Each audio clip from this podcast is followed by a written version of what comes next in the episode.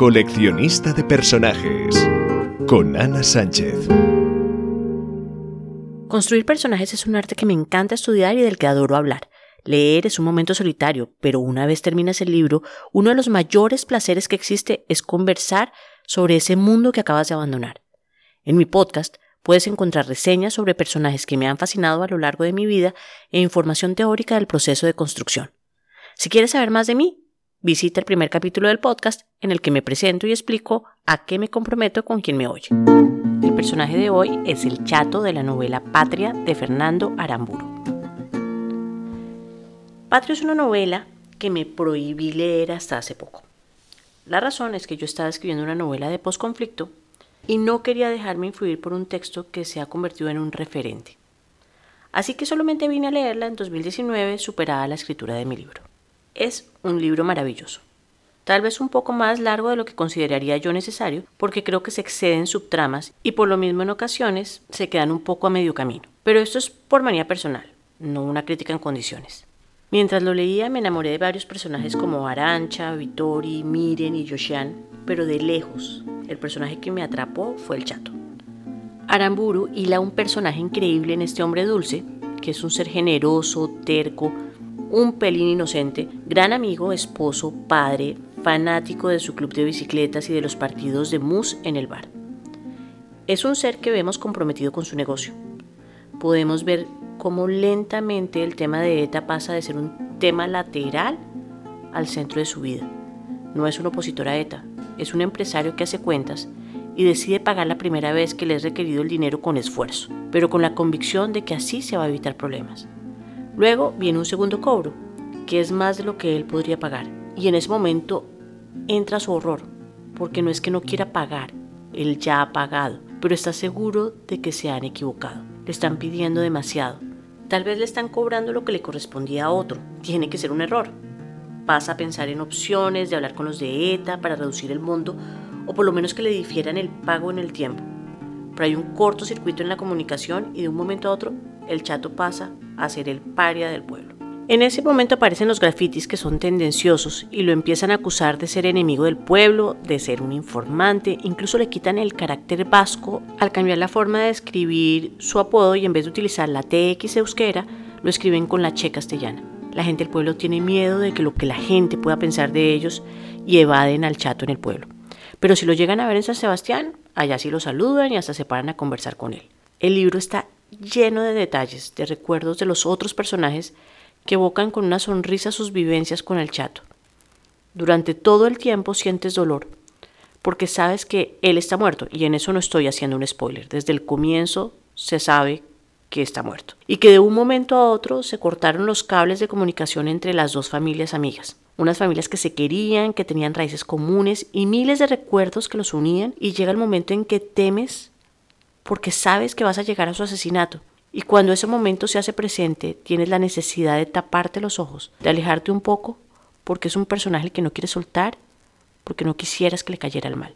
Es lo que mi profesor Robert Juan Cantabella denomina un personaje cerdito. De esos que vas engordando de características que hacen que el lector invierta todo su cariño en él para luego dar un giro narrativo y matarlos. Hay que hacer emocionar al lector y con ello refuerzas la trama y después de que muere ves las reacciones de los otros que hacen que los midas como seres humanos, con relación a cómo actúan frente al chato y, su asesinato. Tienes a la esposa que se aferra a su recuerdo, la que va todas las semanas a hablarle como si él siguiera vivo, al hijo que se niega a continuar con su vida afectiva porque asume el papel de su padre para proteger a su mamá y se condena a la soledad emocional.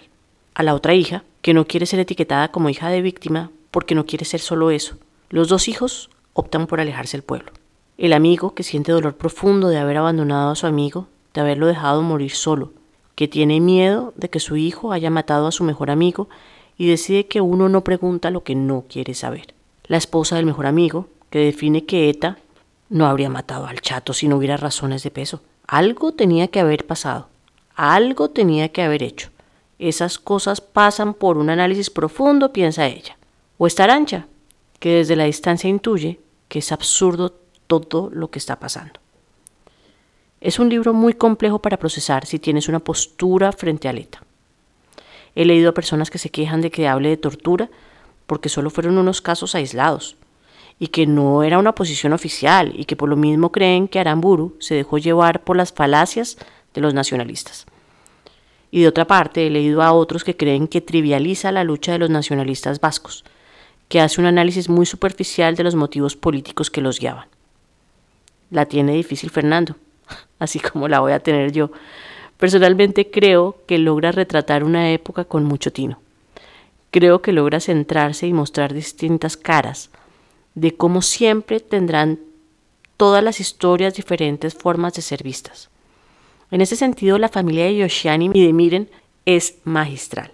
Dentro de la misma familia muestra un ser humano neutro, que es Yoshian, dos personas que asumen el nacionalismo con vehemencia, que son Miren y Yoshimari. Miren se vuelve fanática por instinto materno, como dice Vittori. Un promotor de la cultura euskera sin recurrir a extremos, que es Gorka, y una persona a la que le da igual todo este tema político, Arancha. Otro elemento que me encantó fue ver el manejo de tema de las víctimas de esta guerra, ver cómo eran doblemente victimizadas porque había que encontrar una justificación para sus muertes y el sufrimiento de sus familias. Y un horror que vi cercano al ver cómo era asumido normal el hecho de que si el muerto era un guardia civil era lógico, o ver que todo preso de la ETA era bueno, esa necesidad absurda de asumir que el lado al que me uno o que apoyo siempre tiene la razón, la justicia de las buenas causas se pierde en el momento en que los abusos y errores se asumen como correctos porque son de nuestro lado.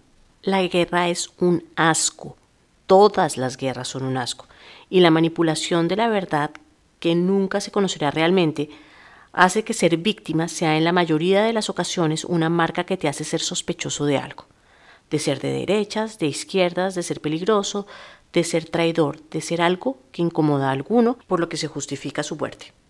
Incluso, después de firmarse la paz, las víctimas incomodan. Cuando Vittori regresa al pueblo, Miren le pide al cura que hable con ella para que se vaya, porque incomoda al pueblo. Somos víctimas del Estado y ahora somos víctimas de las víctimas, le dijo. No hay muerto bueno, no hay guerra buena, no hay bala que sirva para nada. No hay ideas por las que sea válido matar. No hay personas que sean más válidas que otras. Y no hay nada más horrible que ver familias, pueblos, países divididos por los intereses de unos pocos que desde la distancia juegan a que la sangre la viertan otros. Matar en el día a día está prohibido. En la guerra ese límite desaparece. Porque el otro deja de ser una persona para convertirse en un enemigo. La guerra premia la acción de matar y al acabar la guerra otra vez se prohíbe. Y en ese momento nos toca mirarnos los unos a los otros y seguir adelante. En la misma novela el autor pone a un escritor en medio de un foro a decir lo que él hace con esta novela.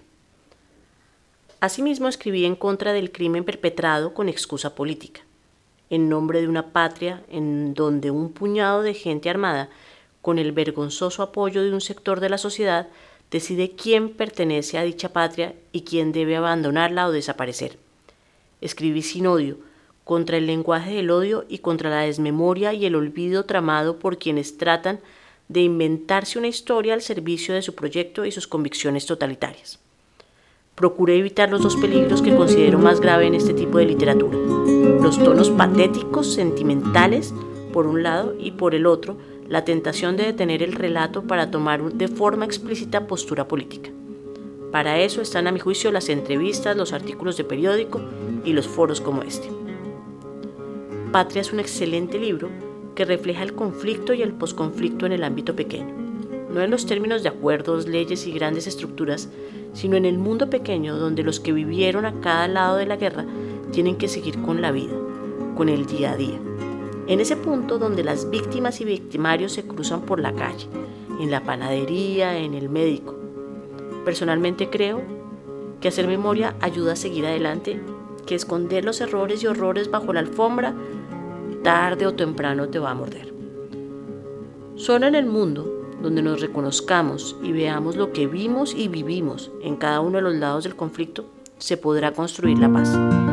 Cuando estemos preparados para ignorar el ego de tener la razón, de sentirme el bueno y estemos dispuestos a ver lo que los otros vivieron, el día en que la empatía nos deje ver a los demás, ese día habrá paz.